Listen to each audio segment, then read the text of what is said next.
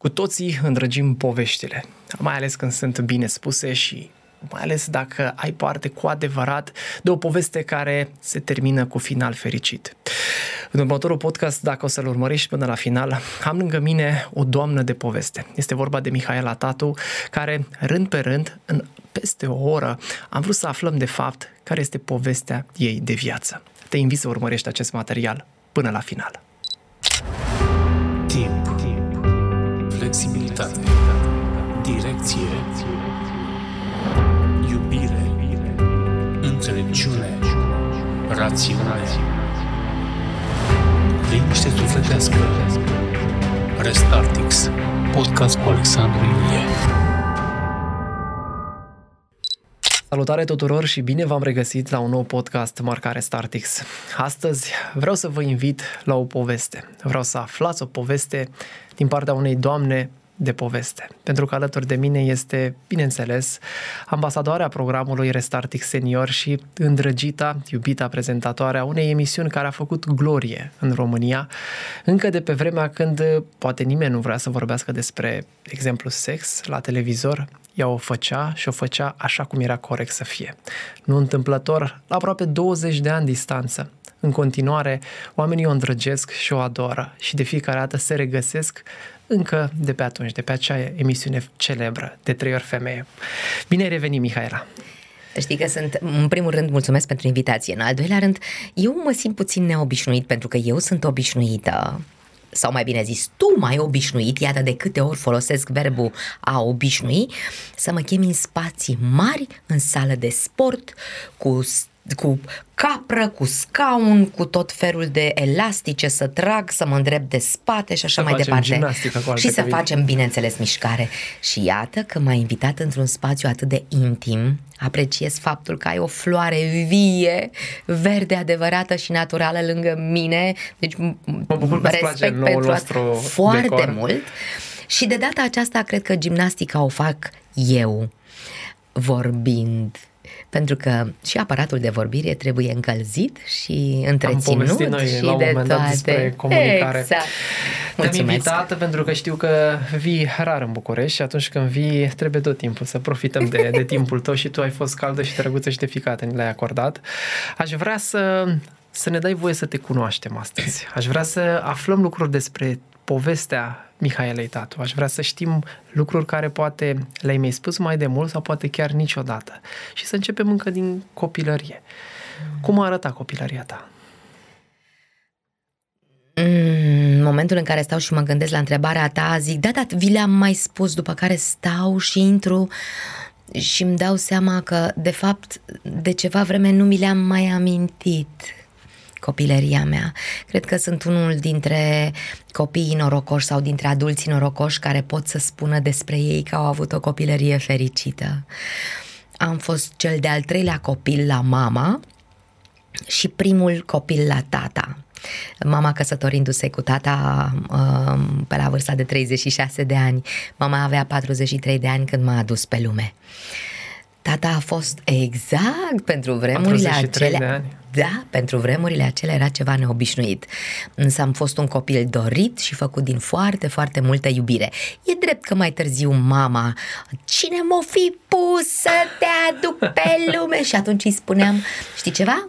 Te-ai jucat cu focul, acum te arde. Pentru că am, cred că am făcut adunarea dintre energia tatălui meu și energia mamei și am ieșit dinamită. Și pentru niște părinți, sau mai bine zis pentru mama, a fost casnică și foarte grijulie cu, cu familia și cu confortul familiei, masă, curățenie. Să ai o, o nebunie de copil Apropo și de, fată. De dinamită, ce zodie ești tu? Berbec. Așa, spune și cu ascendent în leu. Excelent. Deci cât foc să fie acolo, exact. Nu i-a fost ușor. Mi-aduc aminte, mă pedepsea când făceam câte o gafă și gafele erau legate de uh, luam mâncare din frigider și duceam afară în corturi, că eram unde erau 10 băieți, eu eram am 11 Sau, uh, ce știu eu, uh, mă chema acasă și eu nu veneam. Treci în casă, Mili. Numele meu este Mihaela Emilia Tatu respectiv Mateiaș. Și în copilărie, până când m-am angajat, toți îmi spuneau Mili de la Ok. Emilia. Iată, un lucru pe care nu l-am mai spus, îl știu doar prietenii mei și colegii mei. Mili trece în casă. Când auzeam Mihaela, Era groasă treaba. era groasă și atunci venea. E, și mă mai pedepsea când mai făceam gafe de felul acesta. E, Nu te uiți la desene. Așa și... E, Merg Nu, asta. mă, prăjituri. Și unde te durea ce? Nu ieși afară. Acolo. Poftim! Și alergam apartament stil vagon și alergam dintr-un capăt în celălalt al apartamentului până când se ridica praful în casă, deja din mochetă. Așa te răzbunai Du-te tu? arlear! Nu, mă, nu, trebuia Aveai să consum energie.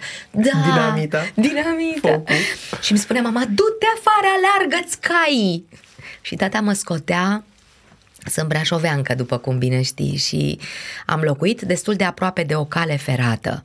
Pe vremuri era un canton. Treceam calea ferată pe la canton și se întindea în fața noastră un câmp uriaș Ulterior a fost semănat pe o parte cu grâu, pe o parte cu floarea soarelui, dar era un câmp uriaș unde puteam să, cu, cu arbuști, aluni, așa, și mai, mai încolo trecea Timișul și noi mergeam în fiecare duminică la iarbă verde la Timiș, însă tata mă scotea în fiecare seară la alergat ca să pot să dorm noaptea.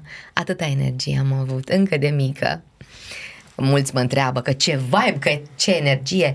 E adevărat că asta se menține, dar vine undeva și dintr-o... Și pe un din anumit gen. fondal, Exact, da, da, da. și pe de altă parte ea se transformă, pentru că eu sunt sigur că abia aștept să ne povestești energia asta a ta s-a, s-a cristalizat, s-a cizelat odată cu, cu, cu anii trecuți. Uh, Să știi că, uite, ne întoarcem la copilărie. M- Mama a fost un pic speriată de tot ce s-a întâmplat în vremea respectivă și uh, crescută în niște rigori ale unei educații aristocrate acolo, cu, cu reguli, că femeia trebuie să știe să facă de mâncare, să știe să coasă și așa mai departe. Când mă vedea că n-are cu cine să facă treabă, uh, m-a dat la sporturi, m-a retras. Mm, fondul meu este să nu termin lucrurile. Mama din această spaimă de a merge mai departe la un sport sau de a, de a uh, performa într-un... În toate am performat. Și de a merge mai departe și a neglija menirea mea de femeie, mă scotea de acolo. Și mi-a favorizat și mi-a alimentat această uh, cum să zic eu, tară de-a mea de a nu termina lucrurile. Și mi-am dat seama de asta foarte târziu, când, într-adevăr, mi-am dat seama că eu nu duc lucrurile la bun sfârșit. Și am muncit mult mai mult decât dacă mama și-ar fi dat seama atunci. Însă nu există școală de părinți și pe vremea aceea nu existau cursuri de parenting și nici uh, cărți de parenting. Și Dar uite, fiecare vezi, își mă gândesc educau că copiii. într-o manieră așa a culturii românești, mama voia să-ți însufle acele caracteristici feminine, din ce înțeleg. O fi vârdaga de ea. S-a străduit. Și am și luat pentru că m-am căsătorit la 21 de ani, la 22 am avut-o pe Ioana. Și m-am căsătorit cu un bărbat tradiționalist, căruia îi plăcea masa masă, casa casă, felul 1, felul 2, desert la fiecare sfârșit de săptămână și nu aveam uh, masa, adică nu aveam și sâmbăta și duminica liberă, de multe ori lucram și duminica și totuși aveam timp și energie și disponibilitate. De multe ori fica mea îmi reproșează acum, mama ți-aduce aminte, acum nu mai faci nimic. Bine, acum e plecată de 8 ani de zile din țară, însă când era nu mai faci și pe vremuri, uite cum îmi făceai în fiecare sfârșit de săptămână câte ceva bun, Dragă câte de ceva ea. dulce, da. Am crescut într-o familie care m-a iubit, m-a educat atât cât s-au priceput ei, uh, dorită și cu o copilărie din nou vin și spun fericită pentru că acel timp petrecut în natură, de acel timp petrecut în natură aveam eu nevoie. De acele apusuri de soare, uite, a, acum îmi vin în minte apusurile de soare și felul în care alergam ca un cățel înainte, alu tata și înapoi, înainte, înapoi, înainte, înapoi, în continuu, în continuu alergam. Uh, Duminicile pe care ni le petreceam pe munte, dormind sub cerul liber, uh, faptul că întotdeauna tata ducea cu el mâncare mai puțină pentru că pădurea ne dădea, Însă aveam un rucsac cu haine dacă ne prinde ploaia să mă pot schimba să nu-i răcească odrasla și adu- ducea cu el un rucsac în care punea, pe, pe vremea aceea nu existau plasticuri, uh, uh, însă uh, ducea sticlele de bere pe care le găsea prin pădure sau cutiile de conserve sau toate hârtile, strângea gunoaiele din pădure, mergeam spre șapte scări, spre Postăvaru, spre Piatra Craiului, Făgăraș, Ciucaș pe partea pe atunci se cealaltă. lăsau- Da, da, se găseau, dar de altă natură. Dar gunoaie au fost, pentru că e vorba despre uh, structura, despre natura omului. Și când omului nu-i pasă de ceea ce lasă în urmă, cam așa stau lucrurile. Nu aș vrea să trecem mai departe la 20 și ceva de ani. Nu, nu, nu, acolo rămân, unde îmi Uh, spui. îmi doresc mult de tot să, dacă i-ar fi să, nu, nu am pregătit nimic această discuție, ți-am spus că îmi doresc doar să ne Să vedem. știți că am, eu am venit acum 20 de minute Exact. și azi dimineața am venit în București. Da, Dacă ar fi să, să, să te uiți așa în această cutie, în acest cufăr al copilăriei, care e cel mai mare cadou pe care l-ai primit de acolo? bucuria copilăriei, Alex. Să poți să simți copilăria în natură, nu în fața unor ecrane. Să simți bucuria în timpul pe care îl petreci cu părinții tăi și nu, nu zic părinții, în mod deosebit cu tata, pentru că el era mai, mai disponibil și mai dornic de mișcare și el este cel care poate m-a învățat iubirea față de natură și față de animale. Mm, plecam de sâmbătă seara sau duminică dimineața și ne întorceam seara și îi puneam toate întrebările de pe fața pământului și avea, a fost un intelectual prin aspirații, un mare iubitor de natură, pentru că aminte că avem așa o carte groasă cu animale, uh, care ulterior a ajuns uh, în jucăria fiicei mele și a făcut-o bucățele, bucățele. N-a fost vina ei, a fost vina noastră că am lăsat-o la îndemână, dar uh, a ști atât de multe lucruri și pentru mine și avea răbdare să povestească. A fost un mare povestitor. Veneau colegii mei la mine și îl, îi puneau întrebări doar ca să-l asculte pe tata cum vorbea, pentru că avea miere pe vârful limbii. Era o, o poveste de om. Și îi plăcea. Îi plăcea când veneau copiii și tinerii și îi pun întrebări. Îi plăcea. Da. Ce facultate ai urmat? Eu n-am urmat psihologia între 42 și 45, dar n-am urmat Cum a, facultatea cum de... a fost drumul tău de ajuns în final în, în această lume a televiziunii în care te-a, te-a făcut Eu consacrată am vrut și să te-ai fac cunoscut? teatru și mama a fost foarte speriată de toate poveștile care se vehiculau în jurul actrițelor pe vremea lui Ceaușescu. Cum că n-ar fi ușă de biserică? Cum că trebuiau să uh, renunțe la moralitate ca să obțină roluri? Să știi că folosesc niște cuvinte frumoase, n-am, nu pot să reproduc cum a spus Cam ce spunea mama. mama. Nu pot să reproduc asta, da. Așa. Și m-am pregătit și tata m-a sprijinit și mama la finalul clasei a 12 eu am făcut prima parte a liceul economic și de drept administrativ și a doua parte am făcut liceul hidromecanica. A fost cu sus și jos. În clasa 9 am fost foarte bună, în clasa 10 cât pe ce să rămân corigentă la matematică și să nu intru în, ex, în, uh, în uh, treaptă. În clasa 11 am luat bursă de merit, în clasa 12 nu m-a mai interesat, voiam teatru și cu teatru și mama nu și nu. Și atunci mi-am spus că o pedepsesc cumva pe mama pentru faptul că nu m-a lăsat să dau la teatru și n-am dat nicăieri. Și într-adevăr am pedepsit-o din iunie până în octombrie, când colegii mei s-au dus la facultate și eu a trebuit să mă angajez cu pile la întreprinderea hidromecanica. Cu pile. Uh, trei luni de zile am fost muncitor necalificat, după care în trei luni de zile am ajuns la categoria 3, am învățat, am făcut curs de desenator tehnic, deci am învățat, Meserie. aș fi putut foarte bine să învăț în liceu, dar nu, eu mă duc la teatru. Așa? Ai început să înveți meserie. Da.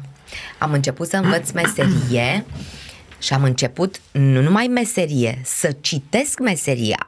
Că una este să știi să lucrezi la o mașină de rectificat la care am și lucrat și alta este să ai desenul tehnic în față și să știi care sunt cotele, să măsori cu șublerul, să măsori cu micrometrul, pentru că cu șublerul măsurai la strung, dar mașina de rectificat era de finețe și atunci trebuia să măsori cu micrometrul. Să vii să te învăț. Mă depășește complet Rugositate, bineînțeles, subiectul. lichidul de răcire. Știi ce m-a determinat să mă apuc de învățat? Pentru că atunci am făcut colegii de contabilitate, pentru că de acolo am ajuns dispecer, am lucrat la o magazie puțin și după aceea s-a evit un post de funcționar economic și am dat probă. Și am învățat contabilitate ca să pot să ajung funcționar economic. Și după funcționar economic am învățat și am ajuns contabil șef de atelier, da?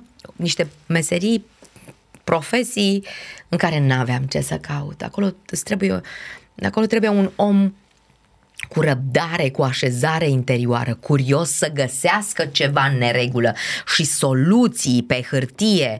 Nu, eu sunt om de acțiune, trimite-mă. Mi-aduc aminte, colegii îmi spuneau, dacă o trimis pe Miha să îți aducă apă vie, ea vine și cu salată din grădina ursului, da? Deci îți aduce tot pentru că e descurcăreață și pentru că, da, asta este.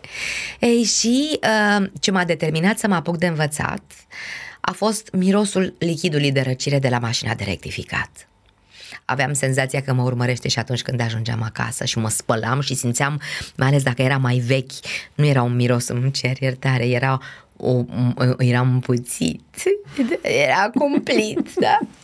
Da. Și de acolo puțin câte puțin, câte puțin, așa am, am tot evoluat. Uh, mi-am dorit, uh, au fost oportunități, cred că așa trebuia să fie.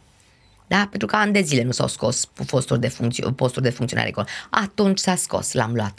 Ani de zile n-a fost nevoie de contabil șef de atelier la modelărie, matrițerie. Atunci a fost nevoie. L-am luat. luat. Da? Deci așa trebuia să fie. Și a venit și Revoluția când aveam 26 de ani și am mai stat 3 ani acolo în contabilitate, după care am zis gata, frână, nu mai pot. Se deschisese primul post de radio particular din, din Brașov. Una dintre colegele mele și prietena mea din copilărie lucra, era agent comercial, uh, uh, încheia um, contracte de publicitate. Iar eu toată viața mi-am dorit să spun povești copiilor. De, gândește-te că aveam 23 de ani. La 26 am plecat din contabilitate spre disperarea întregii familii. N-au vorbit cu mine. Mama, că întotdeauna am făcut, întotdeauna am făcut ce am vrut. Singurul care mi-a acordat gira a fost tata. Tatăl Ioanei, ce trebuie, mă, dar ce trebuie ție? Nu ți-e bine și călduț unde stai? Da, e neliniște, nu mi-a plăcut niciodată ce am făcut, m-am îmbolnăvit, am somatizat pe câmpul fizic toată nemulțumirea din mine și frustrarea, și frustrarea pentru că fac exact, exact. Și am fost și am dat probă și am luat la Radio 1 și nu am făcut, uh, n-am spus povești copiilor și nici n-am încheiat contracte de publicitate, cu toate că am încheiat unul singur cu întreprinderea hidromecanica și am făcut o singură știre, prima știre cu câinii vagabonzi din Brașov, am făcut-o eu la uh, Radio 1 Brașov, prima știre despre urși și gunoieri din Brașov am făcut-o eu la TVS Holding. Erau atât de normali încât zic, hai măi să facem o știre, că ăștia sunt locul șobolanilor. Așa. Și uh, am făcut programul de dimineață timp de patru ani de zile la radio. Atunci am învățat dicție, atunci am, am știut ce înseamnă să dormi la serviciu ca să poți să înveți muzică, tehnic, albume, genuri muzicale. Eu veneam cu muzică populară, nu cu rock și cu albume și cu LP-uri și cu tot felul. Erau colegii mei tineri de la 17 ani în sus. Eu ajungeam acolo la 30 de ani. O mare diferență de vârstă. Adică ei aveau 17, 18, 20, 22 și eu veneam cu 30. Însă veneam cu um, autoritatea vârstei și cu nebunia temperamentului și atunci m-am mulat, cum să zic eu, ca o mănușă pe, pe toată povestea. Ce spune familia când ai intrat în radio? Apropo ce de... trebuie făcut? Ce ai post de radio partic? Unde-i continuitatea ta în cartea de muncă, Mili? Unde e? Tu trebuie să ai acolo. Cum, ce înseamnă aia să întrerup tu cartea de muncă? La vechime, ce o să zică ăștia că schimb de colo-colo? Cine a mai pomenit de post? Radio este la București. Te-ați trezit voi acolo să faceți post de radio. Și am venit cu primul fluturaș. Și l-am arătat tuturor, uite așa. Era probabil mai mare probabil mai mare era triplu și s-a dus tatu cu fluturașul pentru că toți colegii, a, că uite că nu e în stare, nu ești în stare să o ții în frâu, că um, face ce vrea, că te ține sub paput, chestii din aia porcării. Și s-a dus omul meu cu fluturașul. Da. Uite pentru asta. Satisfacție. Da, eu am avut satisfacție foarte mare, dar și el, pentru că foarte mândru era așa. Uh, cam așa s-au desfășurat lucrurile. Ai intrat și în lumea aminte. jurnalismului, oarecum. Uh, da, însă mai mult moderator. Moderator și de asta spun că acei patru ani m-au format extraordinar. M-au format atât din punct de vedere al vocii, dicției, informațiilor, din punct de vedere tehnic, să-mi sincronizez mintea cu mâinile, cu tot de, și învățam de la mai tinerii mei colegi cu voluptate. Um, înce, începuseră totuși să apară posturile de televiziune. Era ceva din nou care Normal. începuse acolo să încolțească. Da. Eu, dacă îmi place ceva, eu vreau. De, deci, eu că vreau. Înțelegi cum zic? E așa cu vreau, cu bat cu pumnul. Și am lucrat la un post de televiziune la TVS Holding, cel care uh, e, e fostul Digi, da? S-a numit TVS Holding patronul fiind în Oradea. Iată, cine s-ar fi gândit că... Peste ani și ani. Da, da, da, exact, mă, mă duc în Oradea unde, unde e Tesare, nici m-am gândit. Am lucrat vreo câteva luni de zile și mi-a fost foarte greu, foarte, foarte greu. Era la început, în radio am început, în, în uh, TVS Holding am început, în clubul, în uh, clubul, în, uh, în postul ProTV Brașov am fost la început și de acolo m-am întors în radio, Mm, după ce am lucrat un timp în TV Holding, m-am întors în radio. Și S-a atunci am, întâmplat? n-am putut, n-am rezistat când ai familie și ai copil care e și în clasa întâi, nu-ți mai dă mâna să mai stai mult la serviciu și mi s-a întâmplat odată să stau 36 de ore. Lipsea colegul meu și aveam de făcut niște emisiuni stil album duminical sâmbătă și duminica. Sâmbătă era a lui Dani, duminica era a mea. Îl prezentam împreună, dar fiecare realizam materialele pentru una dintre zile. Atunci a trebuit să realizez materialele pentru cele două zile, a fost crunt. Atunci am hotărât deci eu să aveai, ies. practic, ai avut de făcut o alegere. Am Era avut de ceva în făcut o întreținere. alegere, dar alegerea am făcut tot timpul, să știi. Dar e- în mă refer la o momentul în alegere care Între lucruri extrem de intime, inimii tale. Profesia uh, aceasta. m-am întors cu bucurie în radio. Da? Da, N-ai radio avut va rămâne. regretul ăla? Nu, Că m-am retrogradat, Deci cum ar fii fi, atent, față de ce mi-ai dacă dorit. acum ar trebui să mă duc în radio, las mai multe chestii și mă duc în radio. Atât de mult îmi place radioul.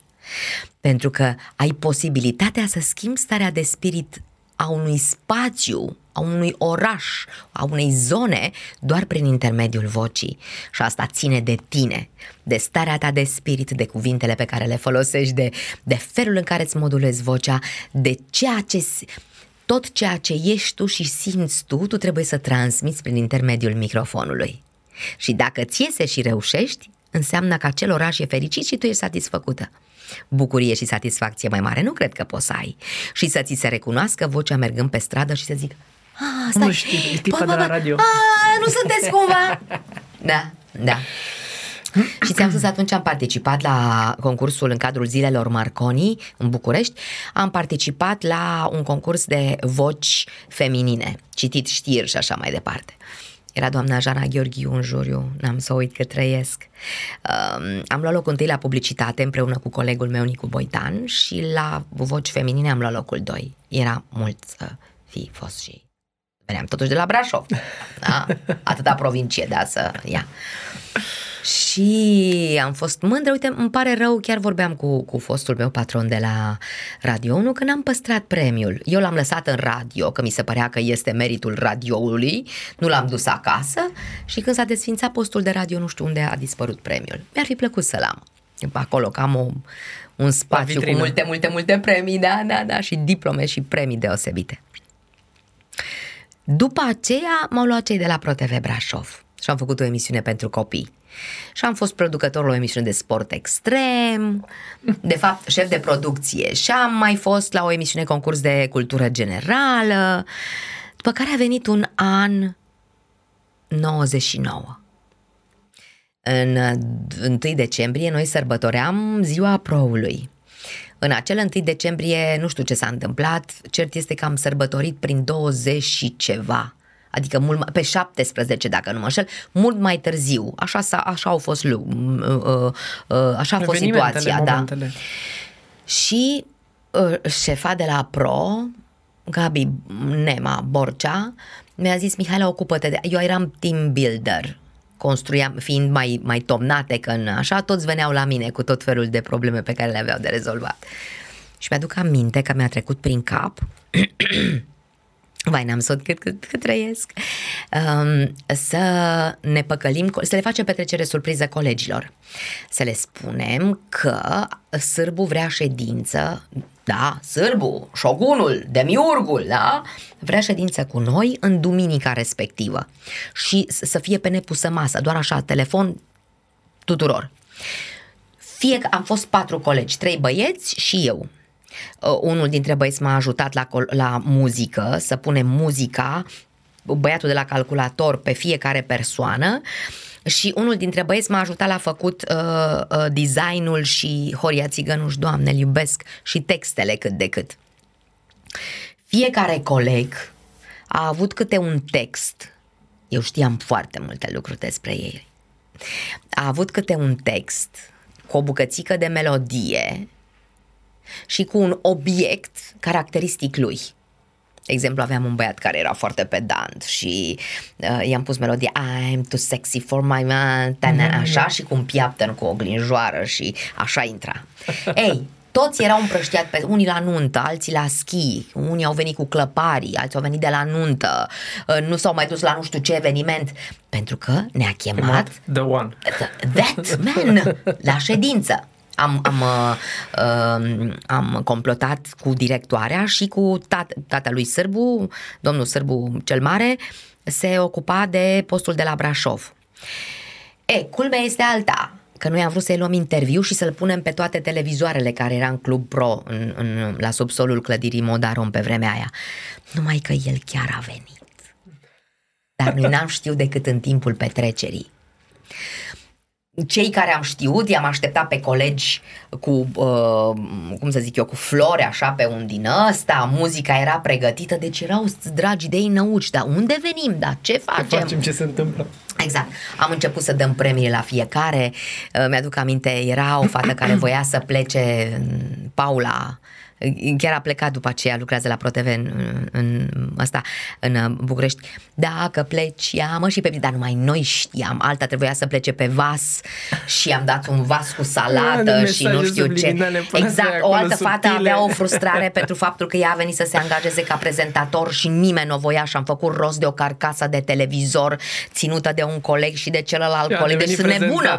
Și un, un, un, un, un, un cui cu o a hârtie care apăsa și era ProTV, nouă ne pasă, ProTV e al tău și cu textul. Deci fiecare a avut câte ceva. Co- șoferii au avut un din ăsta cu covrig, și că șoferul e cu covrig în mână, a avut o legătură de covrig și fiecare a da, venit da, și a avut da. câte un covrig. De- deci a fost, a fost belea. A, a fost cheful chefurilor. L-am filmat, mi-ar plăcea să-l pun pe un, un CD, pe un DVD aproape de fin. Eram, de două săptămâni nu dormisem, eram nemâncați, nedormiți. Eu făceam noaptea cadourile alea, colegii mai mergeau pe acasă pentru că aveau familii, nu știu ce, eu rămâneam și lipeam și făceam fiecare, du-te fă rost de covrig, de da, fiecare carcasă.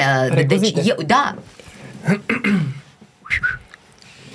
Cert este că aproape de sfârșit, a, lui șeful, lui domnul Sărbucel în vârstă, un Senior. baston, o sticlă cu vin, roșu că nu umblăm cu Viagra și cu alte chestii, deci ne-am dus acolo la așa, șefa cea mare lui Gabi am dat un, o, o, din asta de calmant, că era foarte iute, foarte... Deci a așa fost... se spune mai nou, iute? Da. Așa, a fost foarte fain. Ei, și la un moment dat din gură în gură, bă, sârbu chiar e aici. Aha, e aici, adică mă fac ăștia pe mine, da? Vor să-mi tragă în țeapă că eu... Nu credeai. Bineînțeles că nu. Și la un moment dat, prin spatele meu, în timp ce eu mă dădeam în stambă, trece o umbră și mă întorc și zic, mi-a căzut fața. Chiar a venit Adrian Sârbu și a venit, dacă nu mă înșel, cu Andrei Gheorghe și cu Florin Călinescu, parcă așa mi-aduc aminte. A stat până la final, m-a chemat, m-a întrebat cu ce mă ocup, mi-a spus că eu sunt uh, femeia cu nu, mi-am zis, sunt uh, uh, șef de producție și secretar general de redacție. Și mi zicea, a, ești femeia cu bani, zic, nu, sunt femeia cu stația și cu șoferii, pentru că în stațiile locale asta fac, secretar general de producție, șefii de producție asta fac, se ocupă de mm, cum trimis okay. șoferii pe teren la da. știri. Da, adică femeia cu bani, zic, nu. Și între 20 și, în 27 decembrie am fost și am dat probă la București. Am dat probă la București, aveam uh, cer, ăsta, uh, ochelarii sparți, erau lipiți cu scoci acasă, că nu puteam să văd la distanță. Deci m-am dus acolo ca o floare, nu înțelegeam ce vor de la mine, am și acum pozele. Mi-au tras niște, o coafură din aia cu breton pe frunte și cu mare make-up. ce se întâmpla la, la Brașov și ce se întâmpla în Când am București. ajuns acolo, până și doamna de la make-up avea un cuvânt de spus, eu dacă deschideam gura nu puteam să zic nimic. Le-am luat pe amândouă, am fost la Sârbu, mi-a pus două întrebări delicate și am ales talk show. El a ales talk show, nu la știri nu Ce mergea. întrebări ți-a pus? Una, de exemplu, ce zodie sunt și alta dacă mă doare burta când sunt pe stop. Da? Pentru că este foarte important. De, de, deci legătura dintre uh, uh, uh, sistemul hormonal și corzile vocale e uriașă. Pe lângă faptul că noi suntem emoție și că ne bâlbâim mai mult decât băieții, în acea perioadă a lunii, dacă avem probleme, e și mai dramatică și eu făceam parte din acea categorie. Sunt fete care nu, însă eu eram în acea categorie. În schimb, a fost foarte bună pentru talk show. Și mi-aduc aminte că spunea că e un fel de Ala Pugaciova a României. Doar că pe parcurs s-a întâmplat ceva. Acum aș putea să fiu Ala Pugaciova a României. Atunci eram atât de speriată pentru că mama mi-a zis un lucru. Nu răspunzi șefilor și oamenilor mai în vârstă. Ai grijă, nu răspunde autorităților. Am venit cu această poveste din Acest program? eu, era un program cât se poate de bine spus. Și de asta eu nici n-am, n-am știut să mă comport cu șefele femei, de exemplu. N-am știut. Pentru mine nu, nu, nu am putut comunica, în schimb, loialitatea mea a fost dusă la extrem, lo- loialitate. Însă nu fără a comunica. Mie spunem ce am de făcut, dăm direcția și lasă-mă. Da? Și uite așa am ajuns în ProTV București, când viața bate filmul, suferind cumplit la primele, mi-aduc aminte că scriau, eu venisem așa, cum să zic, ca o coală albă de hârtie, dornică să învăț, dornică să aduc... Presa de scandal a început să Eu n-am știut, n-am luat în calcul sub nicio formă. Ce presă de scandal? Eu am venit acolo să le aduc celor de acasă poveștile oamenilor, deoseb, oamenilor obișnuiți, a idoma lor, care au reușit în viață. Ăsta a fost film. conceptul, da? Poveștile celor care au făcut ceva cu viețile lor. Exemple de așa da și exemple de așa nu. Și când am ajuns în București au început ziarele de scandal. Cine mai e și asta? Da, pe unde, unde a scos-o?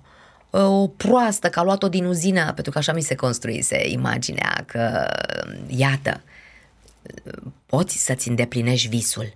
Din uzină poți să ajungi prezentator, prezentator la televizor. La da, asta a fost ideea lui, lui Andrei. Ce chestie astăzi am mai vorbit odată despre asta. Ha, foarte interesant. Te-a marcat, înseamnă.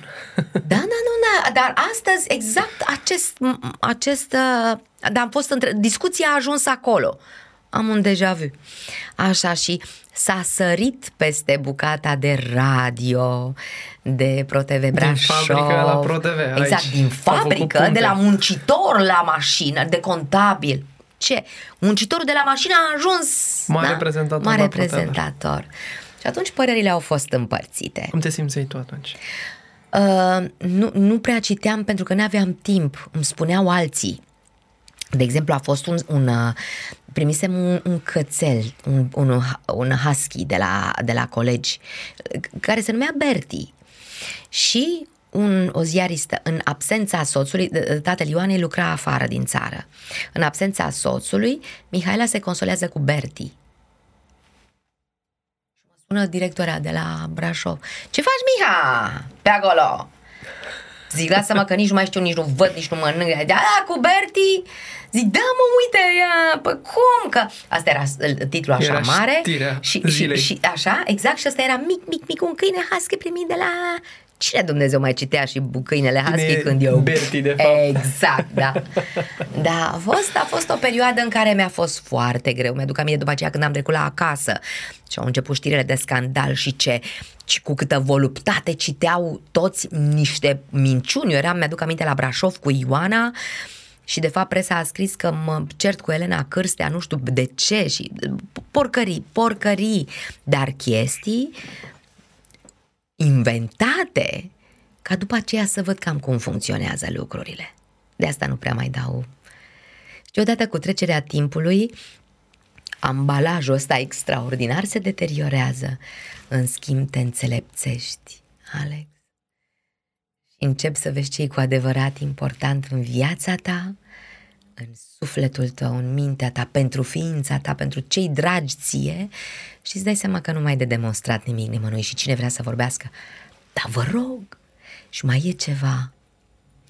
Odată ce pășești pe un drum al cunoașterii profunde a ceea ce înseamnă energia gândului, energia cuvântului, cum se întorc toate ca un bumerang în timp asupra ta, stai și a, ca un simplu spectator te uiți cu îngăduință și cu, cum să zic eu, cu înțelegere față de cel care va pătimi la un moment dat pentru toate mizeriile pe care le-a, cu bună știință, le face. Asta Le-a e făcut. faptul, un dat Exact, devine dureros. exact. Haideți să ne uităm totuși la partea asta de, de televiziune pe care ai avut-o.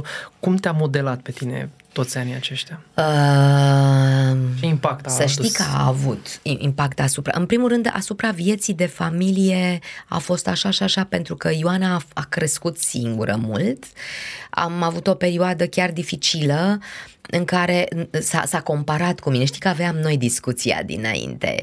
Ioana este mai introvertă, eu pe lângă faptul că mai eram extrovertă și plină de energie și cu gura până la urechi, mai era și persoană publică. Deci gândește-te, gândește-te că eram alfa și omega cele două fețe extreme ale aceleiași monede, da? Ioana era ex- exact opusul meu și nu-mi dădea voie să fac poze cu ea, nu-mi dădea voie să pun poze în ziare și peste tot și în reviste. A venit foarte puțin, în, în primii ani a venit cu mine, la mine la, cu, în emisiuni. După aceea n-a mai vrut să mai apară, a zis că va apărea la televizor atunci când a, Ioana Tatu, care a realizat nu știu ce și lumea să întrebe Auzi, da, Ioana Tatu, Tatu auzi, a, n-a Când va existat o... depăși renumele mamei. Pentru că știi că vorbeam că ai un băiat. Da? Da. Nu i-a fost ușor. Să ai și o mamă extrovertă și plină de energie și așa și repet să mai fie și persoana publică. Nu i-a fost ușor. Noi am depășit târziu toată această, cu, cu eforturi din partea amândurora. Din punct de vedere profesional a fost fabulos pentru că, iată, se vorbește și acum despre emisiunea pe care am făcut-o. Se vorbește Oameni. de bine. Oamenii vorbește încă, de mai, o, o foarte mare mult parte bine. dintre ei încă mă cunosc. Mm, Lucrez cu cei de la Bookland, cei care renovează școli. Mihaela Petrovan a avut uh, în țară caravana Bookland în care personalități mergeau din oraș în oraș și țineau speech și îmi spunea Mihaela, tu, tu, tu îți dai seama că tu ești un, un om universal, adică te cunosc și ăia mici și te îndrăge, îndrăgesc și te cunosc și cei mari și te îndrăgesc sunt daruri pe care le primești și pe care poți să, știi cum îți spuneam eu ție, că noi ne naștem cu niște însușiri. Dacă vrem, le putem transforma în calități, le lăsăm la stadiul de însușiri sau le transformăm în defecte. O parte dintre ele le-am transformat în calități. Altele simt că au rămas la stadiul de însușiri aș fi putut să fac mai mult și știu că am aceste abilități să fac mai mult în zona de, de, de media, de comunicare, de teatru sau de film. Însă se pare că în această viață menirea mea este să ridic comunicarea la nivel de artă. Așa mi s-a tot spus. Și atunci dacă eu Ajungem sunt pe și cale, aici. dacă eu sunt pe cale, înseamnă că asta e drumul meu. Media uh, televiziunea mi-a creat notorietatea și m-a sprijinit dintr-o anumită perspectivă pentru ceea ce urma să devin. În egală măsură mi-a fost și ghimpele în coastă. Cine e aia care mă învață pe... A, aia de la uzină! Sau vine aia să mă învețe pe mine, dar ce are emisiunea de trei ori femeie? Știi? Sau a Asta trebuit... acum. Acum, Asta acum, acum. da. Sau a trebuit să um, să dovedesc și să mă ridic pentru că mulți aveau așteptări de la mine. O, vine aia! Și atunci a trebuit să fiu, să fiu bună din prima. N-a mers că stai puțin că o iau cu binișorul, că la început Era e standardul așa. foarte înalt, Da, care- mai sub care Alex, însemna dezamăgire. Exact. Dacă l-atingeai, însemna și a făcut treaba. Exact. Înțelegi? Așteptările erau atât de mari. Ori eu în acest domeniu o luam de la zero. Ce, ce impact a avut școala pro asupra ta? Se știe că, apropo de sârbu și școala Deci pro, am să spun există ceva. niște segmente destul de clare care Dacă trebuie să vrei integrezi. să înveți televiziune adevărată, nu, îmi, îmi, îmi pare rău, nu m-am exprimat corect. Dacă voiai să înveți televiziune adevărată, treceai prin școala lui Sârbu. Punct. Omul acela mi-aduc aminte când am făcut emisiunea Viața bate filmul, a venit în, în, Giul, în Buftea, pentru că acolo am făcut prima oară emisiunea, apă aceea în Giulești. Și mi-aduc aminte că el a fost luministul care a pus luminile, el a pus camerele, el a construit toată configurația emisiunii. Ce mult înseamnă ca omul de asta îți spun, vezi tu, există școli de leadership și de tot felul de chestii acum, curente americanești și așa mai departe. Or fi. Dar liderul e ăla care este urmat fără să ceară să fie urmat.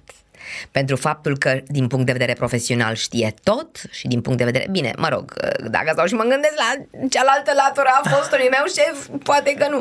Însă să fii urmat și datorită, uh, cum să zic eu, meritelor în viața personală, da? Datorită valorilor atât- și nu Valorilor datorită etice și morale Trecem skill-uri. peste că n-are rost Că acum vorbim despre mine și nu despre Așa uh,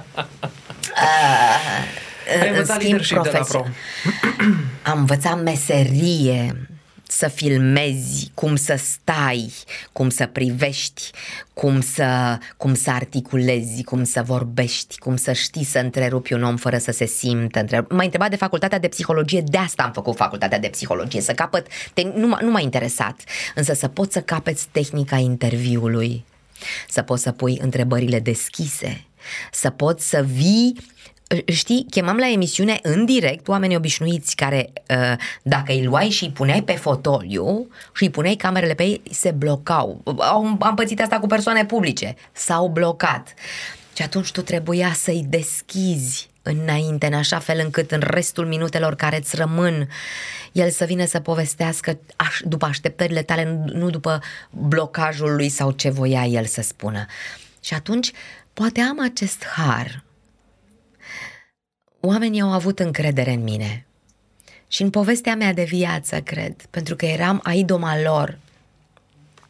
N-am rezonat mult sau nemaipomenit cu zona glemuroasă a colegilor mei, vedete și așa mai departe. N-am avut un spate care să mă sprijine, am avut un soț în domeniu, n-am avut un iubit amant în zona respectivă, n-am avut unchi, am venit și eu de la Brașov, nei ca nimeni, acolo, a făcut audiență, a fost driver de canal din, din în șapte ani, șase. Deci asta spune ceva. După care n-a mai fost rețeta. N-a fost cineva care să, da? Oamenii aceia care mi-au fost mie invitați, am lăsat loc de bună ziua. Și după aceea am apelat la ei și au venit la tot felul de evenimente. Uh, am ajutat foarte mulți oameni să se lanseze. Și la acasă, acolo era mai dificil cu, cu cei care uh, veneau în emisiune pentru că trebuiau să treacă lista să fie bifată de către directoarea postului. Însă după aceea, după acasă, a urmat antenă. Acolo am ajutat foarte mult să se lanseze, mulți, mulți care îmi sunt recunoscători și acum. Da. Ce te-a făcut în final să, să renunți? Aveai, aveai parte de multă satisfacție profesională? Până Se- la un moment dat, aveai- după aceea s-a întâmplat ceva, am împățit o chestie cu genunchiul, am trecut printr-o zonă de depresie, n-am avut suficientă, n-am fost suficient de comunicativă ca să spun, să-mi spun durerea. Uh, N-ai fi începuseră... spus Cum? Asta, să n-aș fi, n-ar fi spus multă lume despre tine că n-ai fi avut capacitatea să te exprimi. Nu, nu, nu despre mine. Și acum, eu am avut COVID acum câteva, o lună și jumătate, două, n-am știut că am, am descoperit și m-a prins în, într-un oraș din țară, în hotel. Și am stat acolo, n-a știut nimeni, am stat în camera de hotel acolo, eu singură, sub pică, după ce am terminat, după ce am tre- trecut perioada aia de, și de convalescență și de când ești contagios, Uh, da, ai mei, da, ca brazii. Uh, uh, oprește-l tu, chiar te rog. Așa? Uh, atunci am ieșit slăbită, fără voce și abia le-am spus prietenilor mei uh, zic, lăsați-mă în pace o perioadă pentru că uite ce am pățit așa. De ce n-ai dat un telefon? Nu pot. Eu când am o problemă, mă retrag în in my cave, în peșteră, stau și îmi ling rănile și când mă așez, așa, da, după aceea pot să vin să vorbesc despre. Dar când sunt în plină, prin toate operațiile prin care am trecut și n-am avut, adică câteodată stau și mă gândesc că doctorii au făcut lucru manual pe, pe corpul meu, de la colecist, fibromul, două operații pe drept, genunchiul drept, o operație pe genunchiul stâng, incontinență urinară, apendic, hernie. Deci sunt tot tipă lucrată, nu așa oricum. Cum s-ar spune tunată. Exact. E, nu. tunată în sensul Nu, chirurgical, asta nu e că sensul nu-i ăsta turată, da, estetic. da, da, da. Ți-am spus, lucru manual au făcut pe Ce impact, burtica mea. ce impact a avut uh, televiziunea în, în familia ta? La un moment dat ai divorțat. Ce s-a Da, nu, întâmplat? aia s-a întâmplat înainte, n-a avut Înainte niciun să fel de apuci. treabă, dar sigur că da. Uh, Tatăl Ioanei lucra în străinătate, s-a întors după 2 ani, ne-am întâlnit, ne-am îmbrățișat ca doi frați, uh, n- n- cu sentimente și cu căldură și cu afecțiune, dar nu fără, adică ori de te luam pe tine în brațe, ori de Și luam viața pe ta tatăl Ioanei. personală, ce consider că ți-a adus televiziunea? Ce simți că ți-a adus? Nu m-a impresionat nici cum și nu m-a influențat nici cum. Am avut un partener de viață după ce am divorțat de tatăl Ioanei, cu care suntem în relații foarte bune, deci așa de important este să dăm dovadă de maturitate și să lăsăm orgolile. Astea spun, o, o să mă auzi vorbind și rostind cuvântul orgoliu foarte mult. Nu poți tu ai trăit cu un bărbat și ai făcut un copil din iubire și tu ai dat voie să întindă coarda sau tu ai făcut greșeli sau voi împreună ați făcut niște lucruri. Nu poți să spui tu femeie că și-a, și-a bătut joc de mine sau uite i-am făcut, i-am dres și el uite ce a făcut. Nu, ai permis să facă niște lucruri. Ai uitat cine ești și care e rolul tău și ai permis asta. Pe de altă parte, dacă tot vă separați, Păi, ați făcut un copil împreună. E rodul iubirii voastre. Cum să-l faci carne de tun? Cum să-l faci câmp de bătălie pe cel mic ca să-ți satisfa- satisfaci tu orgoliu? Nu-l las să vadă copilul, uite așa să vadă cum mie că s-a dus cu aia mai tânără. Nu o las că uite-te că s-a dus și mi-a mâncat cardul și nu știu. Cum poți să faci așa ceva? La noi n-a fost cazul. Am fost doi oameni adulți care am hotărât că n- dacă mergem mai departe nu e ok, pentru că și unul și celălalt am fi putut găsi pe cineva care să ne facă fericiți și ne-am fi urât. Și am ajuns la concluzia că salvăm relația de prietenie. Și am salvat-o. Și suntem iacătă, ne sunăm de nu știu câte ori pe an și ne cerem sfatul unul altuia și uh, când ne este greu unul altuia uh, ne sunăm și măi omule tu ce faci, cum ești, ești bine, sănătate, așa, te ajut uite, Mihaiță, vin, ești ok, totul e în regulă. Așa mi se pare normal. Odată ce am rupt relația, ruptă rămâne. Măi, ești om. Avem capul doar pe, pe umeri, doar să nu ne plongă. Povestește-ne ce, care consider dacă ar fi să alegi o singură situație care, pe care ai avut-o în perioada aceea de, să spunem, de televiziune, prin care oamenii te-au cunoscut, care a fost o, un moment foarte dificil. Pentru moment, mine? Da, poate da, a fost nevoie vreodată să faci vreun compromis? A fost nevoie... Compromisuri nu am făcut. Am făcut concesii. Uh, În timp ce eram la, a, la acasă, mi- am primit propuneri din toate, de la alte posturi de televiziune și dintr-un sentiment de loialitate evidentă și clară și respect și iubire față de unde eram, n-am plecat. Pentru că mă gândeam, zic, oamenii aceia mi-au dat mie o șansă și să, să, să demonstrez, ori eu nu pot să-i las. Și am primit vreo patru, cinci propuneri să plec. N-am vrut să... Nu știu dacă a fost bine. Nu știu dacă a fost bine. Poate că... Habar nu am. Așa, așa s-a întâmplat. Apropo, dacă a fost bine sau nu. Ce mi-a fost greu? Uh, După operația asta mi-a fost greu. Deci ăla a fost în 2006, 6 martie, n-am să uit, 2006 m-am operat genunchiul, s-a întâmplat, am făcut parte din prima echipă de la Dansez pentru tine și la antrenamente mi-am bușit genunchiul.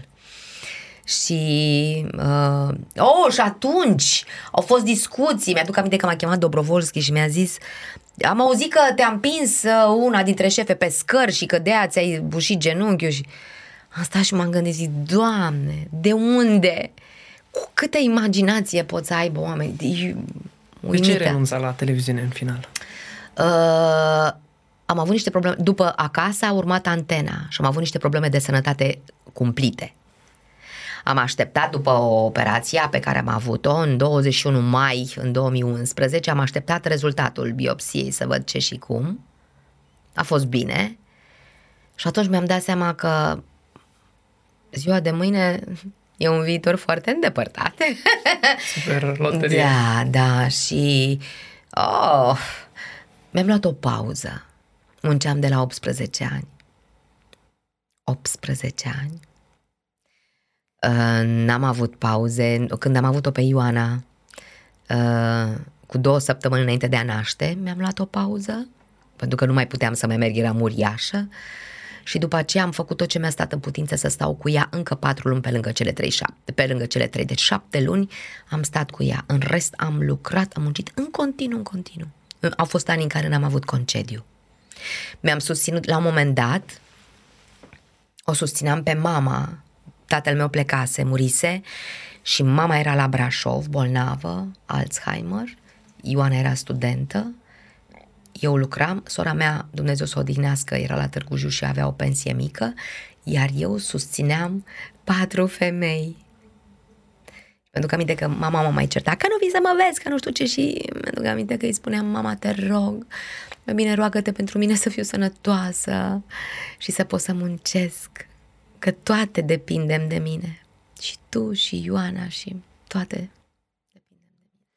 Dacă ar fi să te uiți în, în urmă la tine în acele momente când ai lucrat, dar fi Atunci să-ți mă dai vreun transform. sfat acum cu mintea de acum. Să, nu- uh, să fac exact ce am făcut, pentru că nu se putea altfel. Eram singura, singura în forță. Poate că de asta m-a lăsat Dumnezeu cu mai multă energie. Știi? Iată. Hm? Să, nu le, să nu mă iau foarte în serios. Pentru că ăla a fost momentul în care m-am transformat în femeie bărbat bine. Deci mă încrâncenasem, eram, cum să zic eu, parcă începusem să mă adun de spate. Problemele erau foarte mari, foarte apăsătoare. de somatizare, ce povesteai. Exact, exact. Uh, a fost, a fost greu. Pe atunci am avut uh, am colecistul, l-am scos imediat după aceea, fibromul l-am scos imediat după aceea, tot, toate au somatizat, știi, cât de puțin, cât de puțin. Uh, nu m-aș mai fi luat atât de în serios. Le-aș fi făcut, dar a, vezi, asta, a, a, a, această stare pe care o am acum, chiar dacă aș trece prin situații de felul acela, o am acum după ce am dobândit niște informații într-o anumită zonă de dezvoltare mentală, emoțională, atunci nu știu dacă aș fi putut să fac asta, pentru că mă simțeam copleșită, pur și simplu, copleșită. Ai ieșit din televiziune și ți-ai luat o pauză. Da. Ce s-a întâmplat cu tine după? Oh, cred că a fost... Mai vreau. uh, ei, întâi și întâi m-am vindecat după operație. Dar m-am vindecat cum? Uh, la vreo două luni de zi m-am lăsat de fumat. În, în, în mai m-am operat și în septembrie n-am mai pus țigară în gură. Gata. S-au recomandat medicii? Ți-au spus Nu, că e nu, de factor mult risc? voiam. Nu, nu, Da. nu, nu, de mult voiam să renunț, Ok. am mai 8 luni, iar m-am apucat iar, însă atunci Mi-aduc aminte că, aminte că fusesem cu două prietene de ale mele la concert la uh, Iani și uh, în, la arenele romane. Și ne-am luat câte două beri fiecare și am venit la mine acasă. Și am stat și am povestit după concert. Și am stat și am povestit și am fumat și am râs. Fetele și-au lăsat mașinile la mine. Și când le-am condus am zis eu nu mai fumez. Asta s-a întâmplat în 14 spre 15. Pe 15 dimineața am plecat la centru de detoxifiere la Bodrum cu Ioana, cu fica mea. Am venit acasă, luasem hotărârea să, să iau pauză.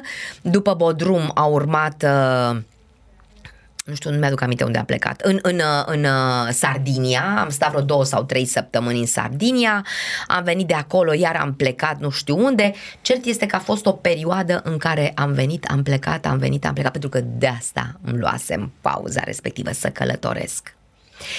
Și înainte fusesem cu una dintre prietenele mele cu mașina și cu câinele meu, fusesem două luni jumate plecate de acasă, am făcut județul Mehedin și județul Caraș-Severin. Uh, uh, și un pic din Hunedoara.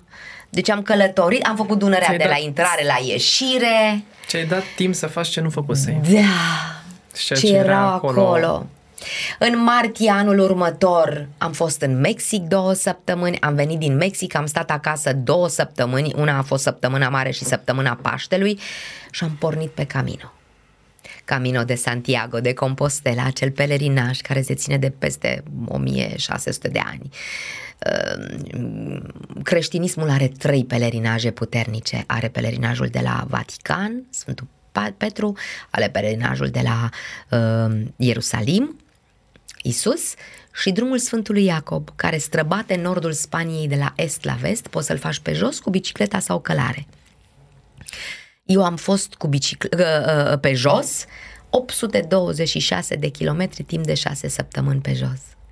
Ăla a fost momentul știu că acolo, practic, dormiți la oameni pe drum. Nu, nu, nu, nu, nu, nu, nu. există alberghe, uh, sunt niște, niște spații amenajate în, uh, pe lângă, pe lângă uh, bisericile, bazilicile și mănăstirile, care, uh, pentru că este un drum, cu indicator, fie că este săgeata galbenă sau scoica de shell, ăsta este indicatorul, dacă se ține de o mie și ceva de ani, însă s-ar putea să nu găsești loc de dormit și să dormi sub cerul liber.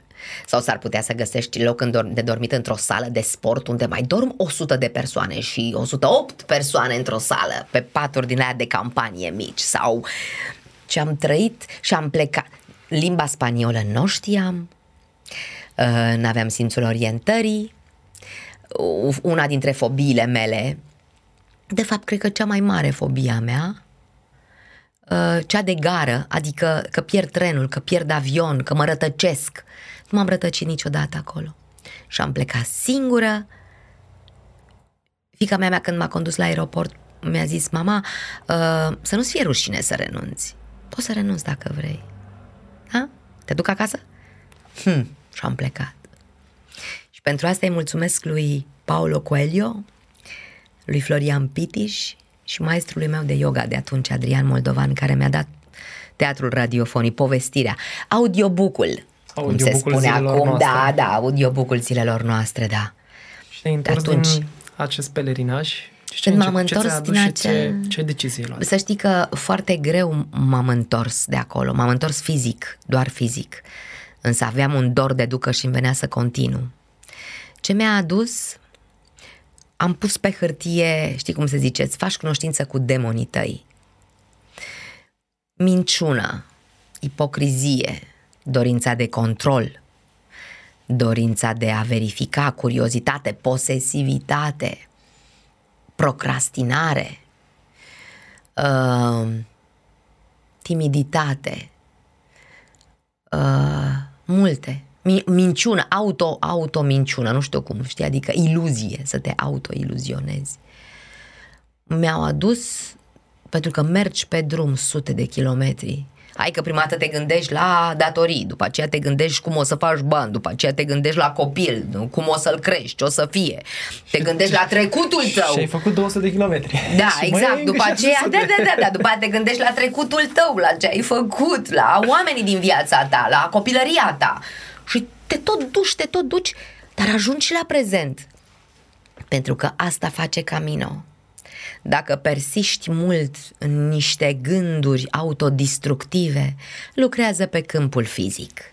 Bășici, bătături, tot felul de lucruri de felul acesta și te scoate cumva, îți impune cumva să ieși din trecutul tău cu, cu seriozitate și cu asumare și să te vezi așa cum ești, independent, detașată de ceea ce se întâmplă în, în jurul tău. Adică tu mi-ai făcut mie rău, ok, mi-ai făcut rău, dar ce, eu ce-am făcut? Ți-am dat voie. Sau ce-am făcut? Te-am zgândărit, te-am provocat. Sau ce-am făcut? Am răspuns. Atunci te scoți pe tine din context și începi să lucrezi la tine. Și din acel moment, și iată că au trecut uh, anul acesta în aprilie, în 29 aprilie am, am început, april, uh, adică am, am început Camino în 29 aprilie și pe 10 iunie eram pe malul oceanului la kilometru zero. Uh, s-au împlinit din 2012 10 ani de când am făcut Camino și de 10 ani lucrez constant la mine. Descoperi, descoperindu-mi și altele dându-mi seama că mă amăgesc că am rezolvat-o, dar de fapt n-am rezolvat-o, am băgat-o sub covor. Gândind că am trecut peste, nu, n-am trecut peste, trebuie să treci prin, nu peste, prin tot, prin ceea ce prin, de ce ți-e frică, acolo să te duci, acolo unde ți-e frică, acolo să te arunci. Un pic de curaj, inconștiență, curiozitate, sinceritate. Ai nevoie de astea pentru că știi că ți-am mai spus eu ție, venim singuri și plecăm singuri. Nu ducem cu noi nici lemne, nici fiare, nici ziduri, nici proprietăți, nimic. Nici măcar oamenii mai, dragi. Ne ducem e? pe noi niște suflete evoluate dacă vrem. Suntem ceea ce alegem noi să fim.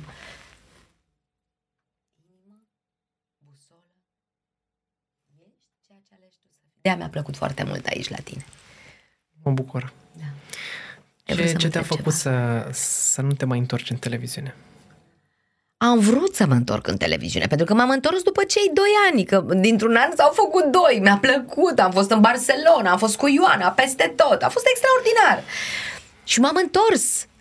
Doar că după doi ani de pauză se, era, a fost diferit. vârf, nu vedeam lui, erau lucrurile diferite. Eu aveam entuziasmul și efervescența și bucuria întoarcerii după anii aia de pauză, venisem cu idei noi, cu, cu, cu contacte noi, am cunoscut-o Viziune? pe cea am cunoscut-o pe Patsy Sorensen, cea care se ocupa de uh, traficul de, de femei pe Europa, în Olanda. Ne-am luat cărți de vizită.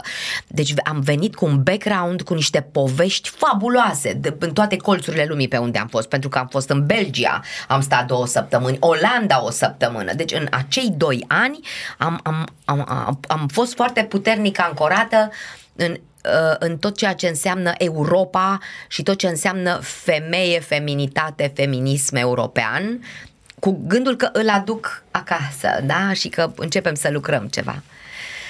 Și când a venit tot ce prevăzuse sârbu se adeverise. Toate televiziunile s-au utilizat. Mamă, am văzut niște emisiuni pe la niște posturi de televiziune cu niște subiecte.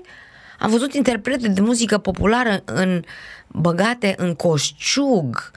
Am văzut certuri și discuții în, în platou și haine rupte și unde am ajuns? What? Asta e? Și am venit cu altfel de formate, eu, știi, ca o zână bună. Oh, uite ce am făcut! Dar n-au fost bune formatele alea.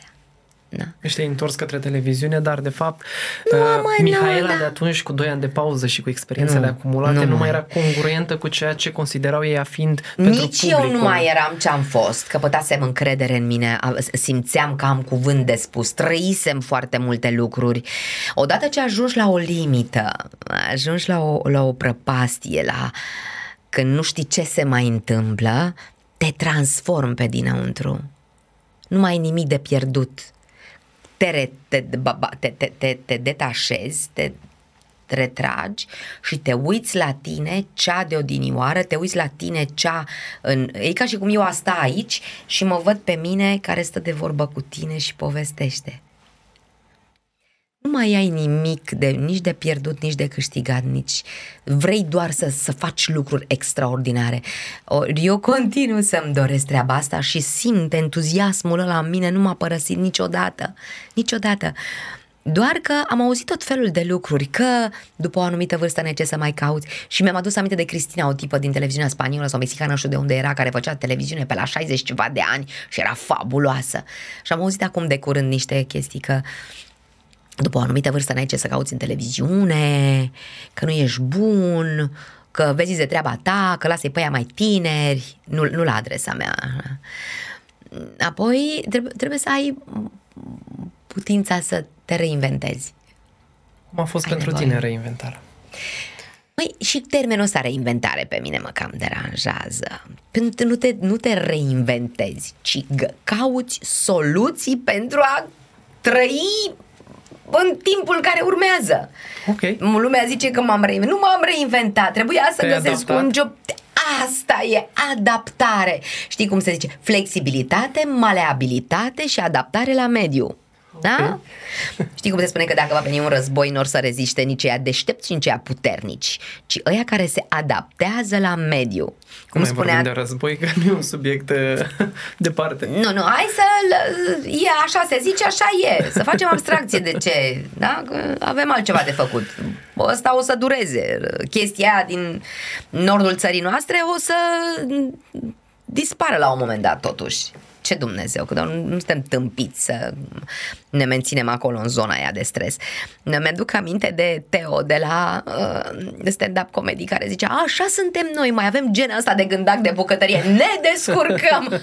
Mi-a plăcut. Știu, da, Vai, deci nu mai știu. pot, îl știu pe din afară, cred că l-am văzut de vreo 60 de ori tot momentul ăla. Pe din afară îl știu, îl iubesc, de, îmi place la, foarte mult îmi place, inteligent. Așa. Și uh, gândac de bucătărie. A fost o altă fobie de mea pe, prin care am trecut și am rezolvat-o. gândaci. da, da. Așa, și mm, trebuie să știi să te adaptezi și să găsești ce ți se în, în funcție de skillurile tale, în funcție de datul tău și de harul tău, unde ai și experiență, culmea, și expertiză, să găsești nișa în care să fii de folos. Cui sunt eu de folos? Ci- Cine are nevoie de ceea ce am eu bun și pot să ofer? Și am avut norocul ăsta. Însă pentru asta trebuie să înveți. Am, am învățat. O, Doamne, m-am săturat Ce de vârstă aveai citit. când ai început să 50. reînveți? La 50 de ani. Da. Da, 50. Mi-am luat cărțile de de logopedie și apucă-te și citește, nu înțelegeam o iotă.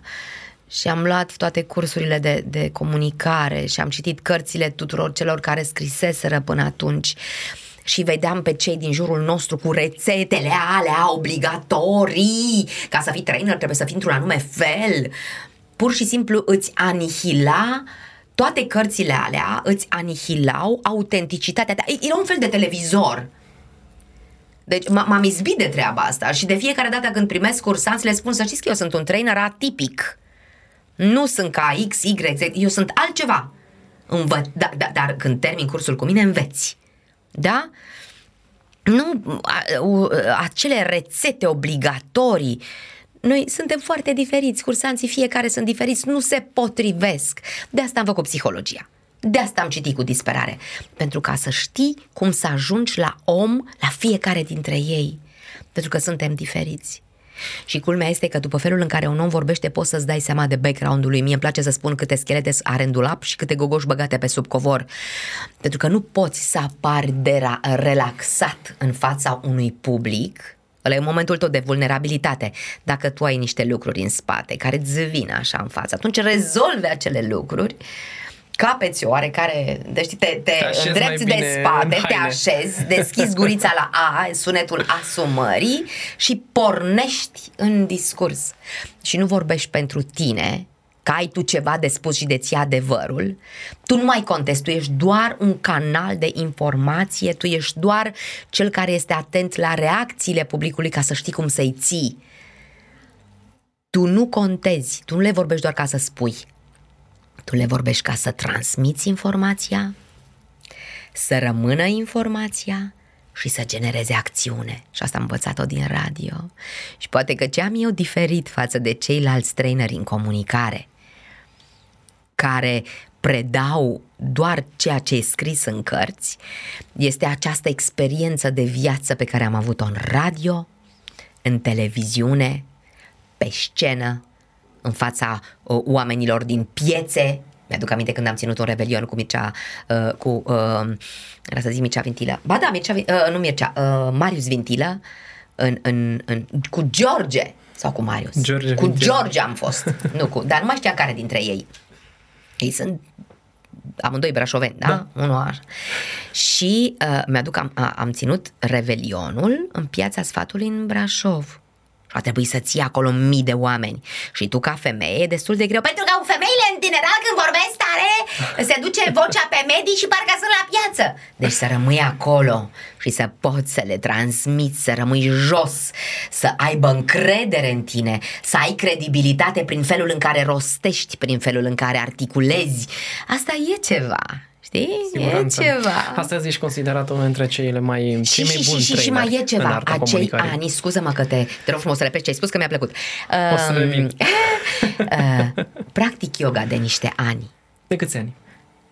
Șap- 16 din 2006 cât sunt? 16 ani. Da. Din septembrie am avut acum 16 ani. Cuvânt, energie, vocale, sunet, energie feminină, unde îți vibrează, pe ce ceacră, unde tot. Cursul meu de comunicare este un tot legat de ce faci cu acel, acea minune care este cuvântul ca să ajungă în forma ei reală și adevărată și potrivită la creierul celui din fața ta. Cam așa. Am să repet ce spusesem, că spuneam tare Mă, spune, bine. eu, spune că n-am auzit bine. Ești unul dintre cei mai buni uh, traineri în arta comunicării și ești invitată de către multe companii mai nou de ani de zile să, să încep să îi ajuți pe oameni să se exprime mai mult. În plus de asta, cu toții știm, ești ambasadoarea programului Restartix Senior și, bineînțeles, spui povești.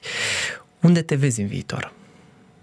Dacă ar fi să spui, uite, acum, peste 10 Pe o ani, plajă, stând și pictând, învățând să cânt la pian cu picioarele în apă, să bată soarele, nu vreau cocktailuri, vreau un suc de fructe natural, cu cățelul aici, din când în când să vină fica mea să zică ce faci mămucă sau ce faci în funcție de situație, ce faci mămucă, ce faci coțofană? Sau ce faci pisi, Uh, așa, sau păpușe.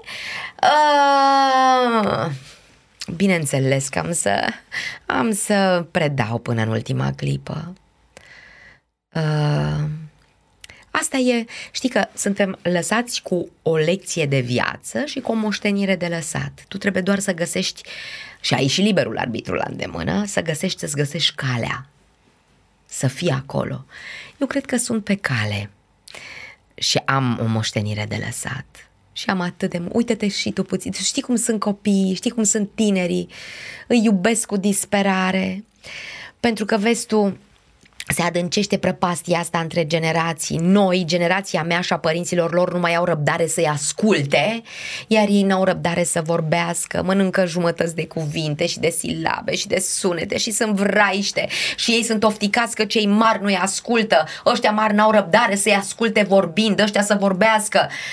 Ce-ar fi dacă am fi conștienți și uniți și alții de faptul că ea, conversația, este dialogul dintre două arte. Arta de a te face înțeles și arta de a înțelege. Fiecare cu meritele lui, pentru că facem schimb de roluri când ascultăm și înțelegem când ne facem ascultați și înțeleși în egală măsură punând pe primul loc dorința mea de a ajunge informația aia la tine. Tu ești pe primul loc, nu eu. Și nu vorbesc doar ca să spun, ți-am mai zis, vorbesc ca să transmit. Și să generezi acțiune. Asta e cel mai important Asta lucru. am reținut din, din partea ta. Asta este cel mai important lucru. De exemplu, acum, da, să te duci la o companie, acolo sunt tot felul de rețete. Uh, rețete, P- cum di- vorbești, și toate cărțile vorbesc despre asta. Cum vorbești cu șeful, cum vorbești cu subalternul, cum vorbești cu uh, uh, colegul tău și așa mai departe. Dar cum vorbești? Punct. Nimeni nu spune, mă, dar cum vorbești? Folosești cuvântul potrivit în situația potrivită. Îți pasă ție de toate sunetele din cuvântul ăla. Vai de capul lui cum îl schimonosești și cum îl, îl, îl, îl micești și îl, îl storci de toată vlaga Quiz, lui. cum zic exact, americanii. exact, da, da. Neterminând și așa mai departe. Ne-ai povestit foarte multe lucruri și îți mulțumesc foarte mult pentru Da, să știi deschiderea că m-am trezit arătată. vorbind așa, mă fără uitam mine. La, mă uitam la ceas și m-am Cât- bucurat cât e foarte ceasul? mult. A, Am depășit o oră, asta pot să spun cu, cu siguranță și faptul că a trecut atât de repede e clar că a fost un subiect extrem de, de, de plăcut nouă. Uite care e treaba. Tu ești gazdă și eu sunt musafirul tău. Măi, Alex, eu îți mulțumesc mai încă o dată pentru ideea pe care ai avut-o. La anul împlinesc 10 ani de când sunt în Oradea și cu ajutorul bunului Dumnezeu împlinesc 60 de ani. În, ultimii, în ultimul an și jumătate eu m-am apucat de dat jos kilograme. Bine, de kilograme le-am dat jos mult, dar mișcare și așa mai departe, datorită programului pe care l-am, l-ai conceput și l-am făcut împreună. Și ca mine sunt foarte multe doamne de vârstă cu mine și mai înaintate în vârstă și și mai tinere, care în sfârșit pot să umble pe tocuri. Am fost duminică la o nuntă. Am Am văzut fost pe pe, Facebook. to- Ai văzut ce păpușă de fată? Am fost pe tocuri și am dansat pe tocuri. Alex, eu, eu care nu mai port... Da. Cum s-ar spune, să se vadă, să se Să cunoască. se vadă că am tocuri. Tu înțelegi și pentru asta îți sunt recunoscător. Mă bucur foarte mult și îți mulțumesc că noi am povestit astăzi. Stai, nu stai că n-am terminat. Nu ne-am propus N-am să vorbim terminat. despre gimnastică. Dar nu vor, dar trebuie să spun pentru că dacă sunt ceea ce sunt, să știi că ți se datorează. Adică hai să vorbim despre... ai- Vrei povestea mea? Iată, da? Genunchii mei sunt vraște. Și vreau să-ți mai spun ceva. Ce-mi place foarte mult este nu- noi nu ne apucăm acum să ne uh, lăudăm, să ne mângâiem pe frunte, ci pur și simplu respect pentru faptul că a ajuns să meargă în companii și să facă evenimente pentru companii, pentru că suferim de sedentarism până aici. În perioada pandemiei începuse să-mi cadă părul la greu și am povestit Ioanei, uite mă Ioana, ești încărcată cu energie statică, ieși de acolo. Era laptopul era aici, televizor, laptop, turtă dulce, un soi de cola, uh, mașină de spălat, toate erau în jurul meu, energie statică. Același lucru se întâmplă cu cei care lucrează în marile companii, laptop, laptop, în stânga, în dreapta, peste tot, numai laptopuri, aparate de aer condiționat, telefoanele sunt în jurul nostru. În, în natură nu mergem.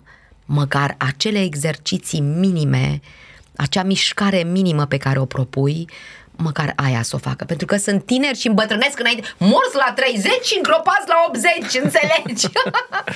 Așa De este. asta îți mulțumesc foarte mult. Și eu îți mulțumesc foarte mult, nu numai pentru timpul acordat astăzi, și pentru faptul că ne-ai dat voie să, să ne să aflăm mai multe despre, Nu mă despre așteptam. tine.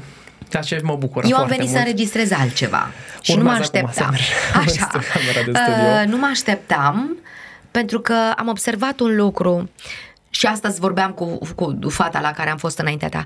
Există o anumită perioadă în media când emisiunea de trei ori femeie a fost, cum să zic, pe- pe buzele tuturor, lucru care se întâmplă și acum. Și totuși, este scoasă din context, din motive care nu mă privesc pe mine. E- Am mult prea multe de făcut. Însă e, sunt doar câteva dintre ființele care au făcut televiziune în acea perioadă. Uitând de postul acasă, uitând de acea emisiune care a fost fabuloasă, nu mai contează că a uitat de mine. Pentru că eu îmi văd de drumul meu, în țară, nu acolo, ci aici în țară, printre oameni adevărați, Asta vreau să ruptă spun. din viață Fix sunt și oameni care și în contact cu mi-aduce, ei. da, da, exact, exact, care mi-aduce niște satisfacții fabuloase.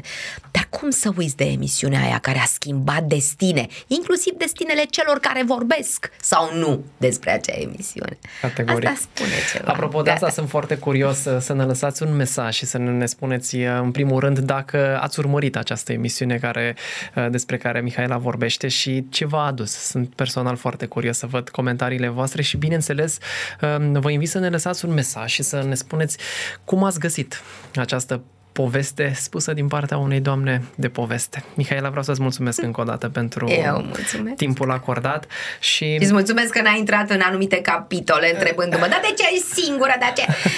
și asta nu face subiectul unei alte întâlniri, pentru că acum voi veni pregătită. Așa Mulțumesc, rămâne. Alex. Și eu îți mulțumesc încă o dată. Toate cele bune tuturor și nu uitați, vă așteptăm cu comentarii. Timp. Flexibilitate. Direcție. Iubire.